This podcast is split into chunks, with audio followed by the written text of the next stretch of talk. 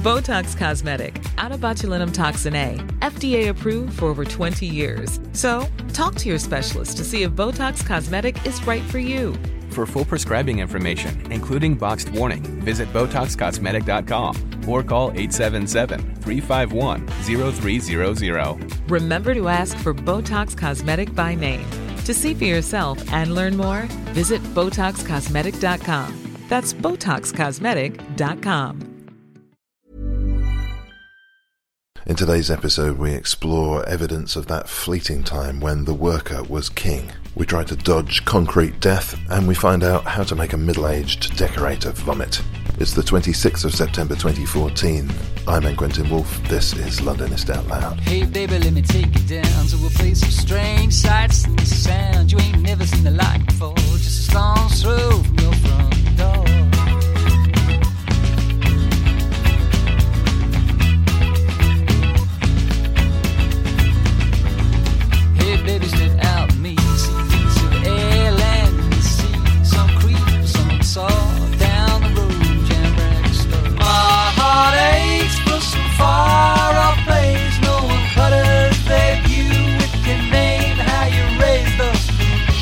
Well, hello, hello. I have misgivings, listener, about today's episode.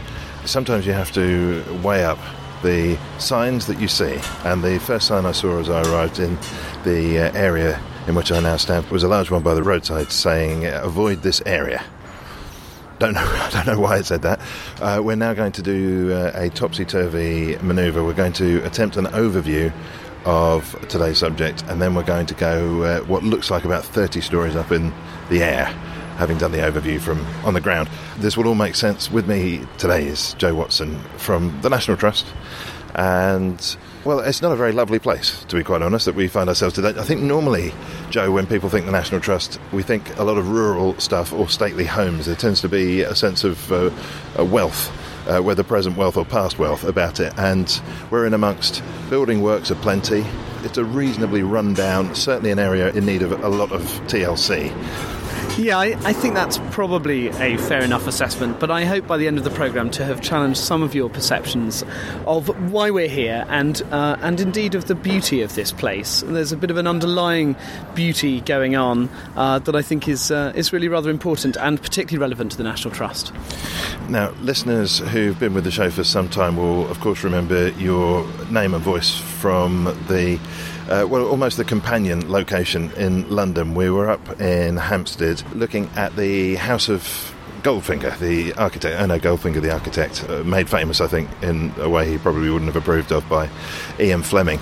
And it is he who brings us to this part of East London. We're, we're in the Poplar All Saints Langdon Park area and we're looking up at tower blocks. That's right, we are. We're here um, standing really between Carradale, Glenkerry, and Balfron Towers, um, all of which uh, are named after Scottish villages, but, uh, but in fact were all designed by Erno Goldfinger in his office, um, really between 1965 uh, and about 1978. So that's what brings us here. We've, we've skipped forward a few decades. Of course, uh, Two Willow Road was designed in the mid 30s and completed in 1939. So we're really now looking at architecture of the mid to late 60s, uh, which is rather different. We've said plenty of times on this show that that period is most notable, most notorious maybe for brutalist architecture, of which a lot has fallen into disfavour, I would say. We think particularly of uh, some of the buildings down in Elephant and Castle. The Barbican is always a, a little bit of a controversial uh, architectural style. How does the architecture that we're going to look at today compare with uh, some of that stuff? Yeah, it's definitely brutalist. Uh, there's there's no question of that.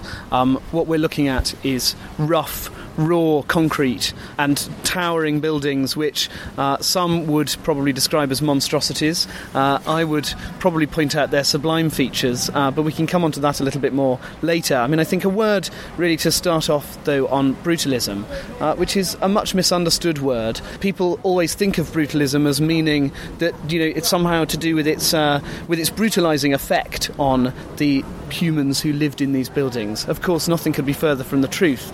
It actually was a word that was uh, expounded um, and discussed at great length by the design historian Reyner Banham.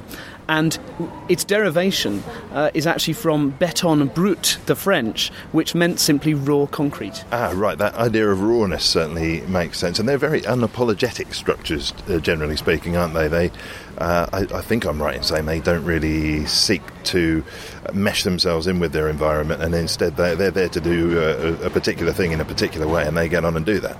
That's absolutely right, and you know, I, I think I would always want to say that it's important not to slip into what you could call the Prince Charles fallacy of assuming that all buildings in any given area have to look exactly the same. This is um, this is heroic architecture. Actually, this is architecture that is uh, is standing up to be counted. It's got a whiff of the Soviet about it, in my view. yes. All right. Fair, fair enough. Um, and in fact, we had a journalist uh, just the other day who accused it of being Stalinist architecture, as it should have been. Uh, well, yeah, you can certainly imagine the uh, hammer and sickle design emblazoned uh, 20 foot high on the side. We, we don't have that, but I must say, the some of the buildings that I've spied today have really got some uh, incredible shapes to them that I've not seen elsewhere. And we were looking at one particular tower that seems to be a fishbowl come cabin suspended, uh, I've, no idea how high up in the air, uh, 20 stories maybe. And it, it looks really very unusual. It reminds me of the Beatles' Yellow Submarine video. yes, yeah, fair point. Um, it, in fact, uh, I mean, that particular design is, is Glenkerry House, and it follows uh, on from Trellick Tower, which is, uh, is Goldfinger's most famous building, I, I, think it's probably fair to say. Um, it's actually the Balfron Tower, which is the building we're going to go into in, in just a moment. Uh, it's its uh, younger sister. Um, so the Balfron was really the prototype for Trellick um, and then for Carradale and for Glenkerry, um, all of which followed. So Goldfinger was, I presume, commissioned and give, given how much of a free hand in what he did in this area?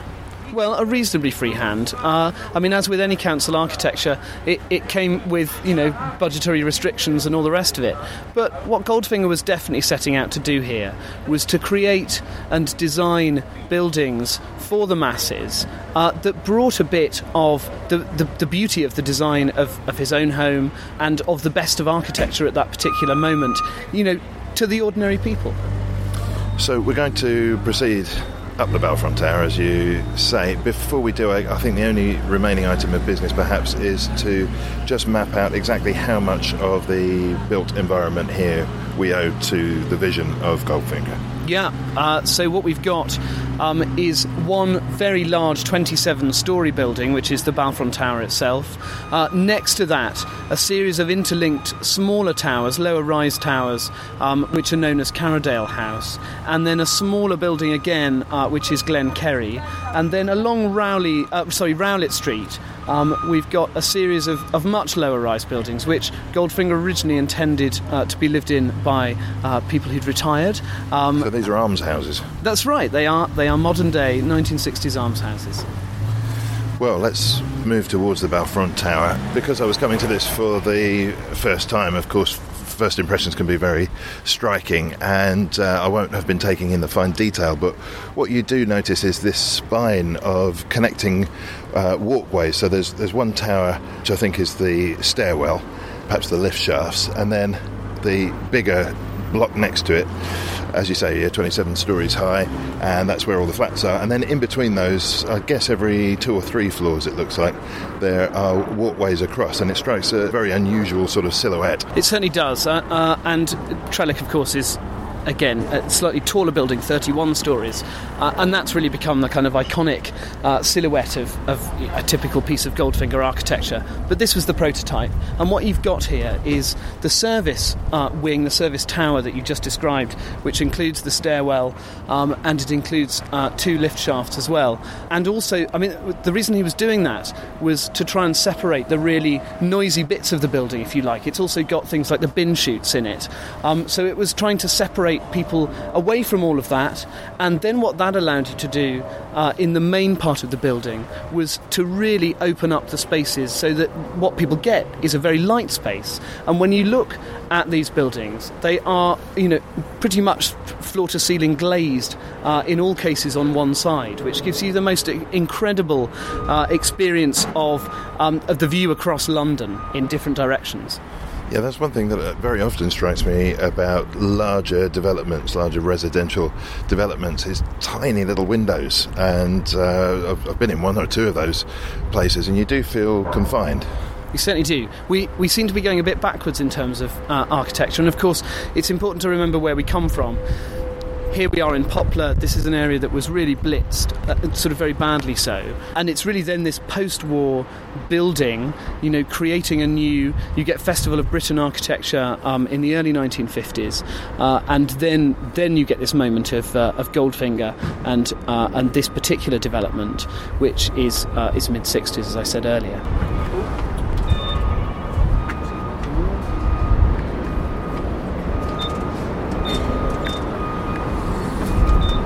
Uh, we are punching in the secret code and praying for admittance.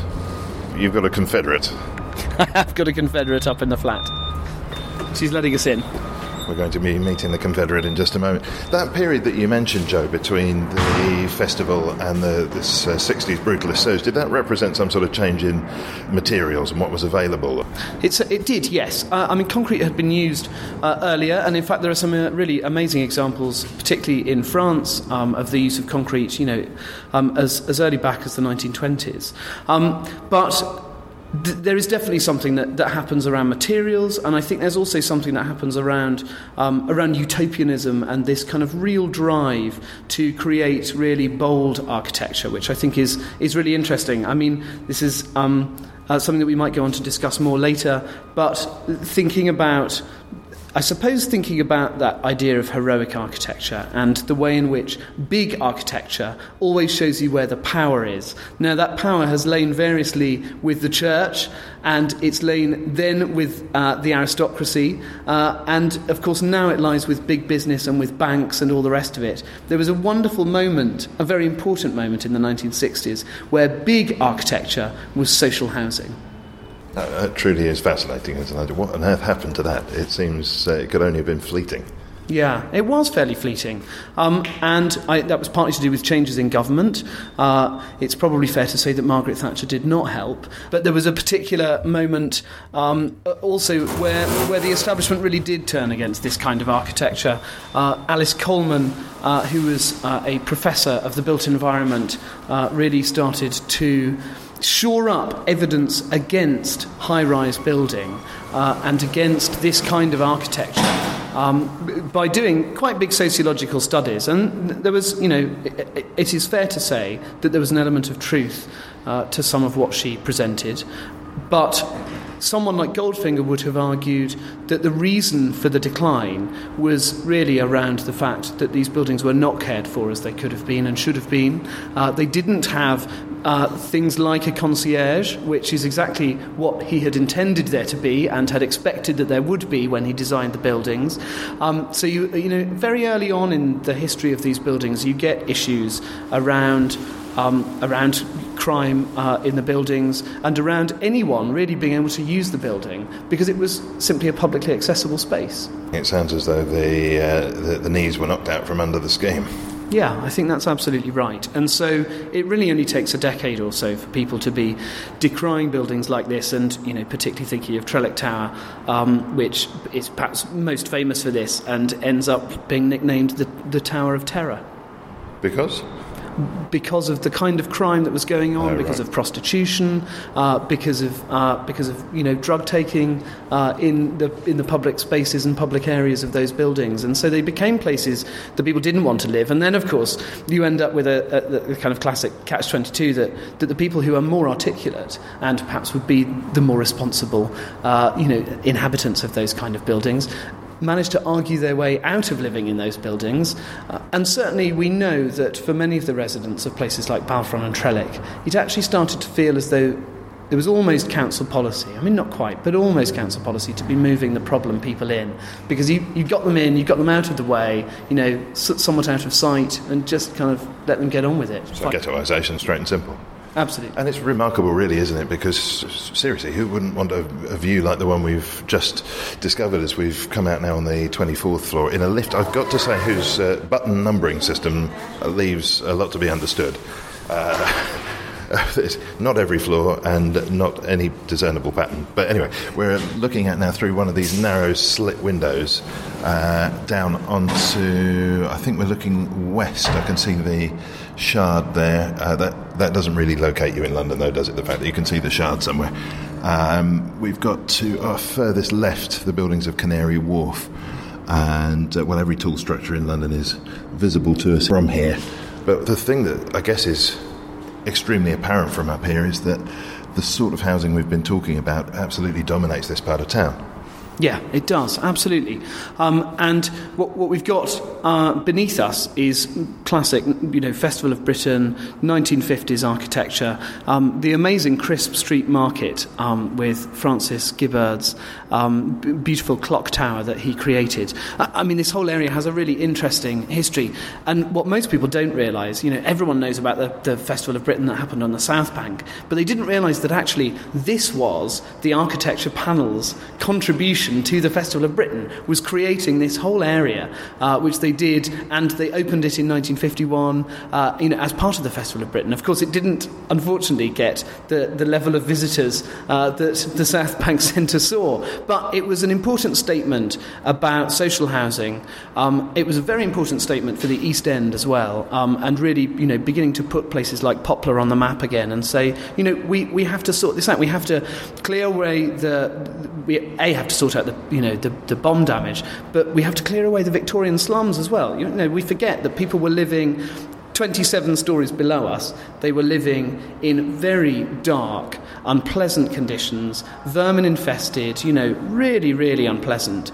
Um, and suddenly, this bold new vision, and here we are in the mid 1960s, uh, and people who were not used to things like fitted bathrooms, they were not used necessarily to even having really good quality running water, were suddenly escorted into a building like this and literally elevated up into the light. They were given the most extraordinary views over London.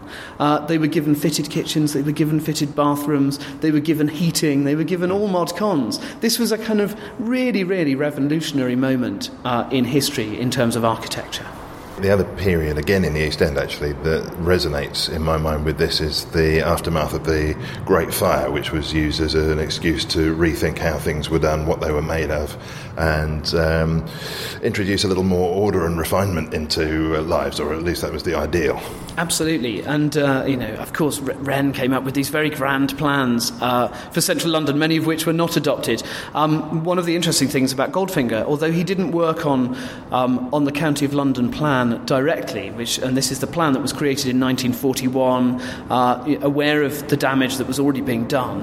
Uh, the planners uh, at the London County Council were busy coming up with post-war plans already, you know, as early as 1941.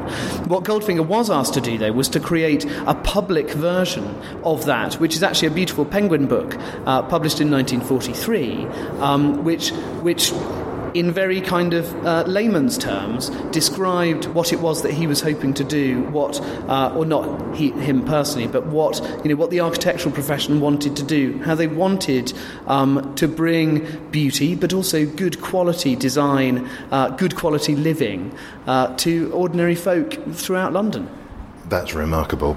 We know, of course, Albrecht Speer and his visions for uh, an architecture that was completely aligned with Nazi ideals. And it sounds as though we were uh, firing a, a, few shots back. The idea of being able to look forward and, and, publicly so in 43 seems really very odd to the ear. We have to go and meet the person with the best name on the show for many an episode, Tilly Hemingway. Tilly's waiting for us in Goldfinger's flat here. She's buzzing us through. What is Tilly's role? So uh, Tilly is a designer working with Hemingway Design. Uh, perhaps her slightly more famous father, Wayne Hemingway of uh, Red or Dead and what have you. he has also been involved with this project, but Tilly has very much been the lead on this. And uh, what she's created for us, um, or rather recreated for us, uh, in flat 130, which has its own uh, interesting history, I'll talk a little bit more about in a moment, but she's recreated an interior as though it were 1968. This is the moment when people had just moved in. So we've got bits of furniture from you know the 40s and 50s, and then new bits that they might have managed to get hold of uh, dating from, from the 1960s as well. We pass down a corridor with a, a marvellous view further east through large windows and between marks from uh, people working on the building, uh, the engineers that show uh, signs perhaps of concrete death, which sounds pretty alarming given that we're uh, up on top of all that uh, dead concrete. We'll maybe return to that, but we're in the flat now. A mirror from the first half of the 20th century hangs on the wall. Still a bit of flooring to go down, I think. And here we are. We're in 1968. That's absolutely right. Now, I, I mentioned just a moment ago uh, that this flat has its own really important history. Um, what I was alluding to is the fact that this is the flat that Goldfinger and his wife moved into in 1968 for two months to test out the building. So Goldfinger was so committed uh, to this idea um, of creating really well designed housing for ordinary people that he, he felt, having created this extraordinary building, that he had to come and test it. He knew that he had other commissions on the way. He knew that he had Carradale House still to build. Uh, he knew that he had Glenkerry. He knew that he had Trellick uh, Tower in North Kensington uh, as well. And so he wanted to come and actually spend time here uh, really understanding what it was like to be a resident, uh, trying to get to grips with all of the issues, all of the different problems. And of course, he does go on and make design changes uh, in places later. Trellick Tower, perhaps most notably, has three lifts rather than two, uh, because of course, the moment one lift is out of action or someone is moving in or out, you know, moving lots of furniture. Which is all the time in a building like this. Yeah, absolutely. Actually, it becomes a real problem. You're, you're just standing there waiting for one lift to take you up and down 27 floors. Well, as uh, somebody who's visited his place over in Hampstead, I can see straight away a Goldfinger signature move here, which is a clever little cupboard at the top of the stairs. They're very neatly dropped in, very discreet. But I wonder what else I might see here that would remind me of that other building. Lots of nice little design features. You're absolutely right. No element of space is wasted. Other particular things, uh, uh, as I mentioned earlier, the glazing, the, the very fact that this this flat feels so light uh, is is really extraordinary. And also thinking uh, we'll come into the bathroom and the and the kitchen a little bit later, but beautiful signature moments like very beautifully designed taps um, and uh, and you know very nice uh, fitted kitchen furniture and things like that uh, that absolutely uh, speak in, in every way of Goldfinger. Well, we're looking forward to that. We have only uh, one thing between us and that, which is a word from our sponsor. Londonist Out Loud is sponsored by Audible. To claim your free audiobook from a range of 60,000 titles, try the Audible service on 30-day free trial. Audiobooks can be saved as MP3s and played on your compatible phone, tablet, or desktop, or burned to CD, and they're yours to keep. For your free audiobook, go to www.audible.co.uk slash Londonist and click through. You're listening to Londonist Out Loud. I'm N. Quentin Woolf, and I am up in the sky with Tilly Hemingway. And Joe Watson is lurking in the background, but he has to lurk a little bit because uh, it's quite a compact place that we're in here, and uh, you need to be able to make good use of space, don't you? I notice for a start that everything's white, which is a pretty uh, sound move if you're trying to make things feel a little bigger, I guess. Yeah, I mean, when we when we moved in, well, when we got access to the flat, it was it what certainly wasn't white, but it, it wasn't. It also wasn't in its um, original state from 1968. It'd definitely been um, slightly bastardised over the years. Um, has some really really bad 90s carpet down and also some really bad 90s wallpaper. And unfortunately, um, previous tenants had painted over a few of a few original features, which is a shame. So we've done our best to kind of bring it back to how it might have looked in, in 1968. So we're in the, the living room now with views over over the River Thames, and you can see see. I mean, didn't, didn't realise how uh, close Greenwich was. Actually, it's it's really really close. You've got amazing amazing views over Greenwich. Um, so yeah, the uh, residents would have had a really nice, quite generous, generously sized balcony with a nice little planter, which we're planting up with traditional 60s, a little bit uh, traditional 60s plants now, quite kitsch, peonies and nice pink pink flowers. Um, so moving in, where we're standing in now, we're in the living room, um, and what I've tried to do is get as much British designed and manufactured furniture as possible in here. Um, we've got a three-piece um, sofa suite and di- um, coffee table, which is designed by Guy Rogers in 1966. It's even got the stamp, 1966 stamp on it, which is really nice. Um, we've got the teak Ladderax behind us here, which is by Staples, who are based in Middlesex, and they're, they're still about actually. They're over in Middlesex still. There there was a word you used in that sentence I didn't understand. Ladder racks. Ladderax. So it's, um, I guess it's the f- freestanding wall storage. So they're, I mean, normally you have the kind of metal legs and frame, but this is really nice. It's all solid teak. So you've got this slatted- is really, really nice one. It's kind of, yeah, Just slatted teak bars slatted there. teak legs, and then you clip on. You clip in metal rods, and on top of that, you, it's kind of modular. So you desi- you decide how how it looks really. So we've put in the, we've got little we've got units with sliding doors. You've got the drawers. You've got drop down desk, and you can deci- decide where these go. And kind of you buy the pieces and slot it together. How Wow, you that wish. sounds very 60s cutting nice. edge. Yeah, very, it is very nice. In fact, I'd quite like this for my house after this project's done.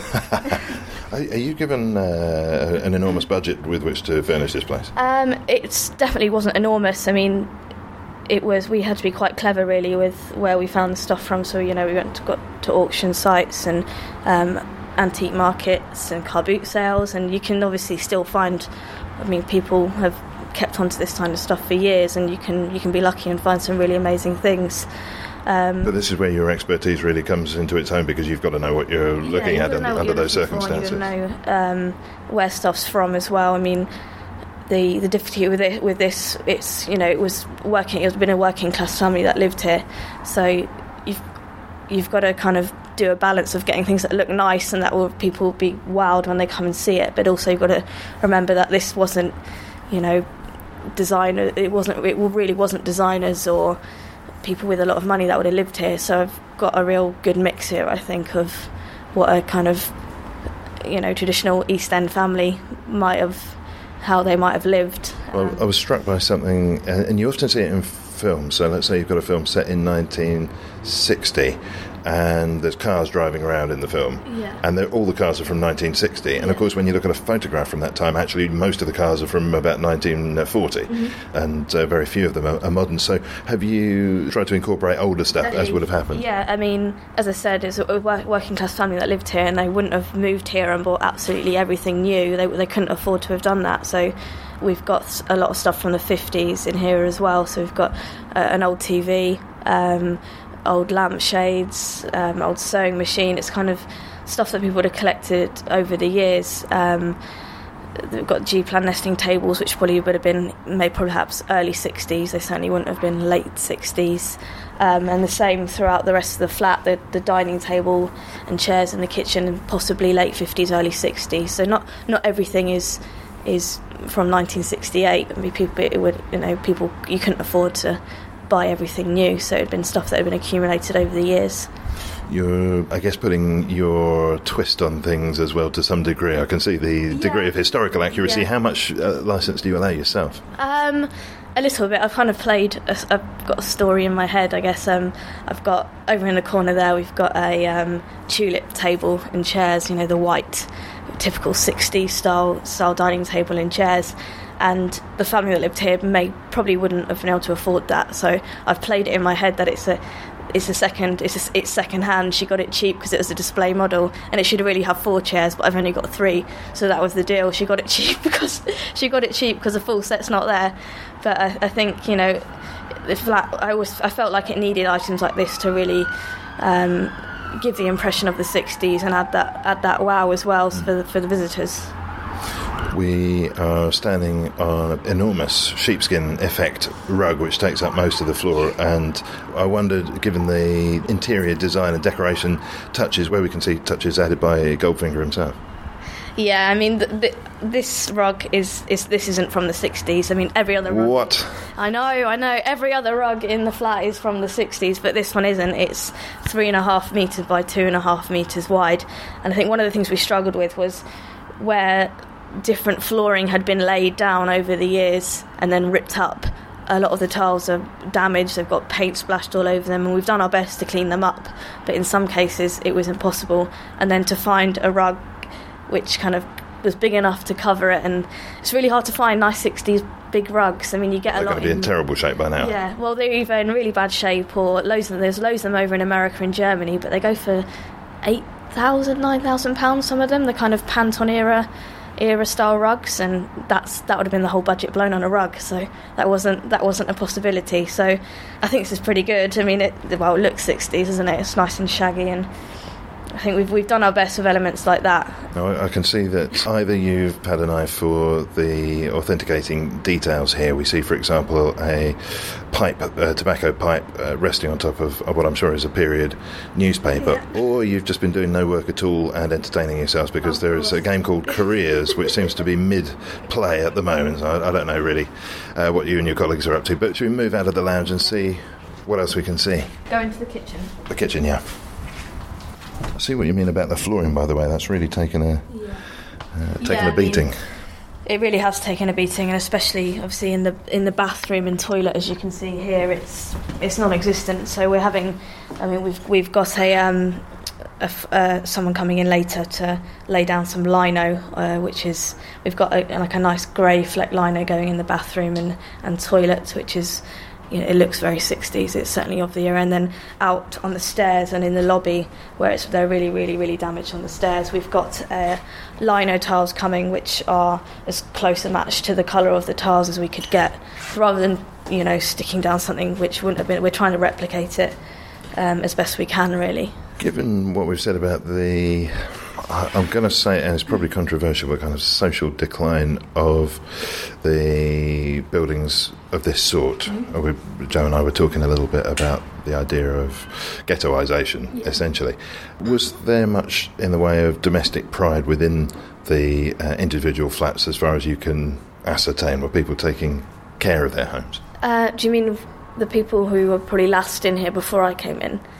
Well, I, I suppose if you, you if you can see the general state of it, do you do you detect that uh, people have looked after it, or Um, it, have people seen it as temporary? Do you think, or I mean, it's it's hard to say really. I'm sure when obviously when people first moved in, they took a hell of a lot of pride. They they would have they would have loved living here because, as I said, it was utopian. They you know they would have had you know a kitchen a kitchen you know that worked and a and a separate toilet and bathroom and their own entrance their own entrance and it was a nice maisonette. But I think over the years it, it probably it hasn't been looked after as it as it should and could have been. Um, you know, it would be it's unfair to say that the people who lived here last, you know, di- was were disrespectful with it or let it let it get into a bad state. But it, it it was, but I have to say it wasn't in the best of states when we were when we came in. It was it was pretty dirty. There was um, quite a bit of mould in in the bedrooms as well. oh, in the bedrooms? In the bedrooms, yeah, in the kids' bedrooms as well, which was a, wasn't wasn't the best. And the kitchen where the cooker had been, it looked like it hadn't been cleaned for ten years. I'm not, yeah, I'm not exaggerating with that one. The decorator was actually he. I came to see how they were doing one day, and um, they'd been under the sink because there was a blockage in the pipe, so they'd been trying to sort it out. And he said he unblocked it, and the stuff that came out, he this was you know uh, a 50 year old uh, 50 year old bloke, quite hardy, and he said he was he ran to the toilet and was just retching over the toilet. So it, it wasn't in the best of states when we when we um, when we got hold of it. But that's not to say they didn't enjoy living here. I mean, there was no, but no, no, no, no, no. But the thing is, I was in um, I was in one of the kids' bedrooms taking pictures when I first came round, and one of the kids had written a really, a really sweet little message on the wall in pen, just on. Oh, I thought you were going to say put, no, use no. a finger in the mould. No, they hadn't. They'd written a nice little w- a message on the wall, and it said, "It said bye bye Balfron Tower, I'll miss you." And that was, it was really sad. I thought it was really, really lovely. I took a picture of it. Um, so they obviously liked living here, and it was it was home to them. So Have you had much interaction, both of you, with the other residents? Have they been curious what's going on in this particular apartment? Um, I don't know how many original residents still. I think I know there's one guy, but we've not. Um, there's one. There's definitely one man who's lived here from the very start. I mean, I've not been. I've not spoken to him or been introduced to him, so I'm not sure which flat he lives in. But he's obviously been here for how many years is it? What are we in? Forty six years, and he must he must have loved it if he's if he's still here. Um, I've spoken to you know residents who are more who've not lived here as long, and they absolutely love it as well. So, I mean, and I'd love to live here. This would be my I well, I love brutalist architecture, so I'd absolutely love to live here. And the views are just incredible. The views you get over London are probably they're probably the best views of London I've seen, especially at night or just as it's going dark. It's just you just want to stand and look out the window for, for hours.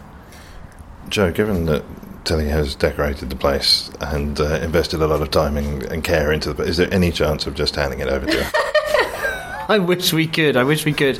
Um, alas, the building is uh, due to. Well, not alas. It's it's a very good thing that the building is due to be completely refurbished uh, in the coming couple of years. Uh, so, in fact, most of the residents at the moment um, are artists, and they have art studios here Oh, provided. that's, that's always the precursor to renovation.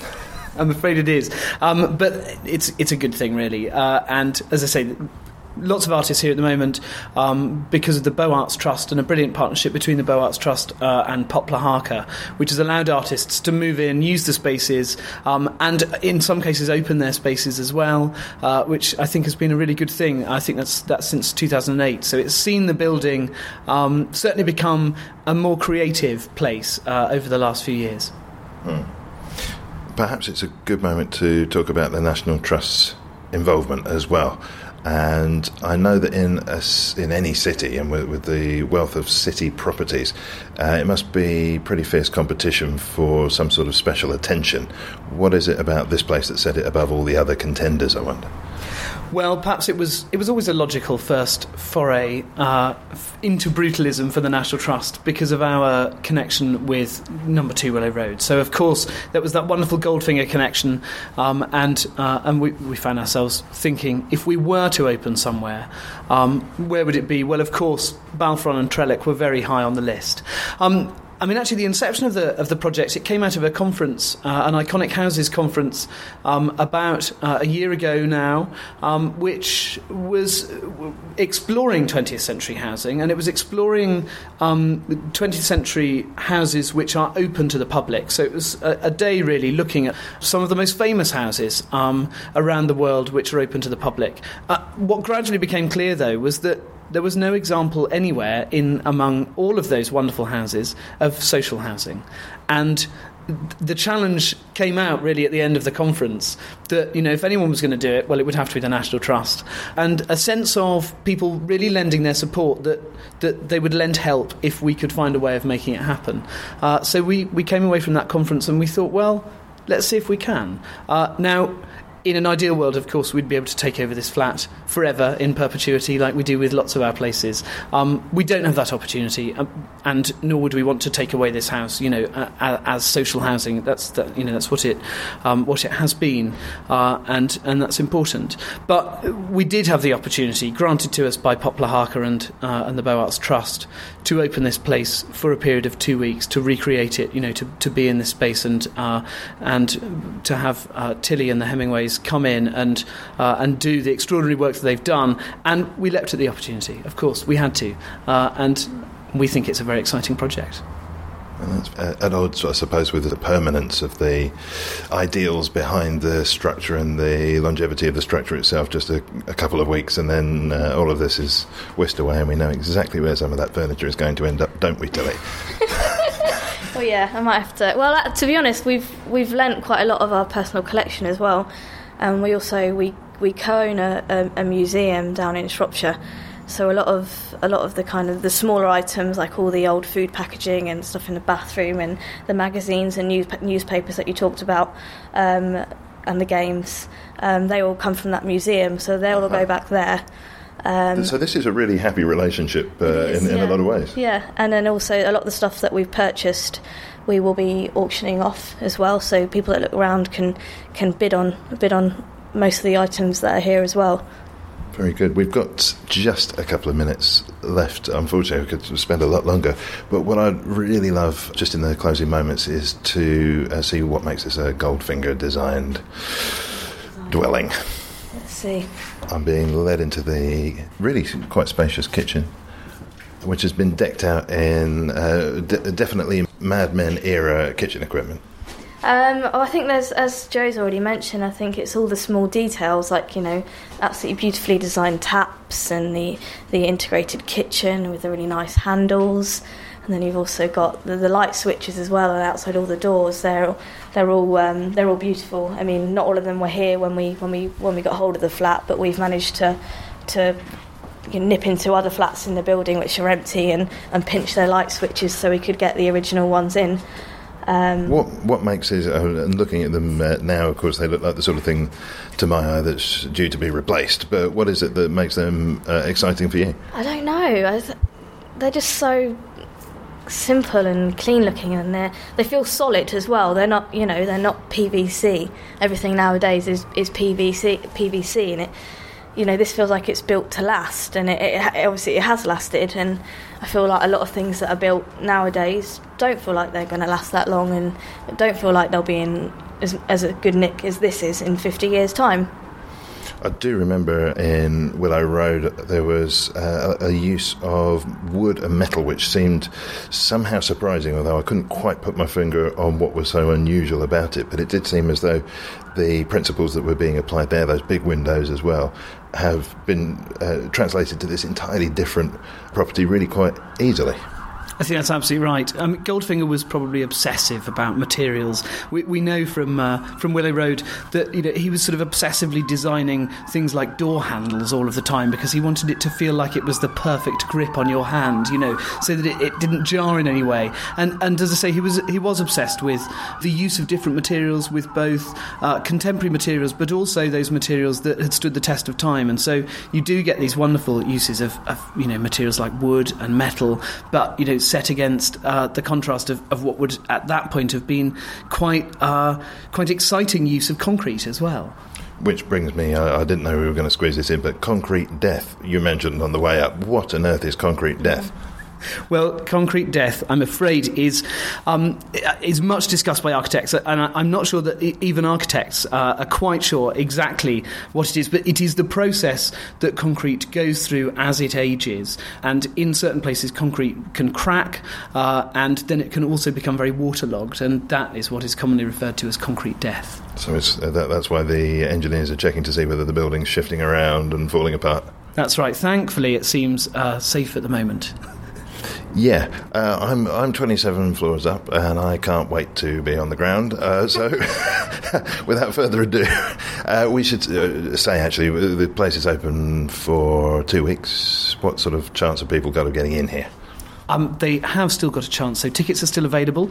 Um, they are £12 a pop, um, and we're open from Wednesday to Sunday from the 1st of October until the 12th of October.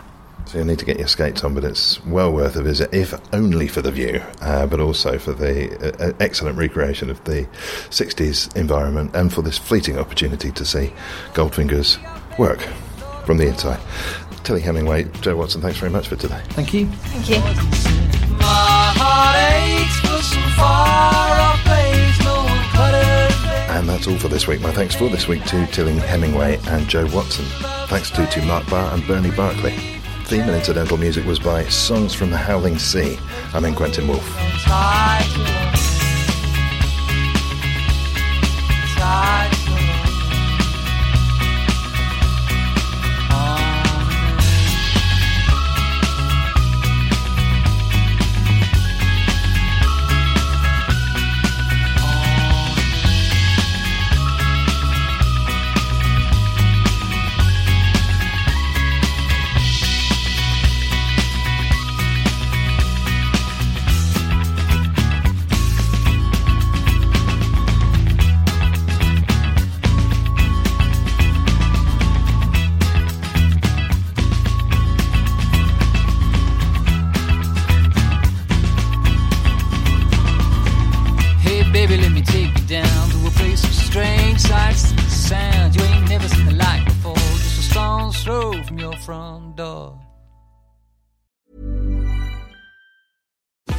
Botox Cosmetic, out of botulinum toxin A, FDA approved for over 20 years. So, talk to your specialist to see if Botox Cosmetic is right for you. For full prescribing information, including boxed warning, visit BotoxCosmetic.com or call 877-351-0300. Remember to ask for Botox Cosmetic by name. To see for yourself and learn more, visit BotoxCosmetic.com. That's BotoxCosmetic.com.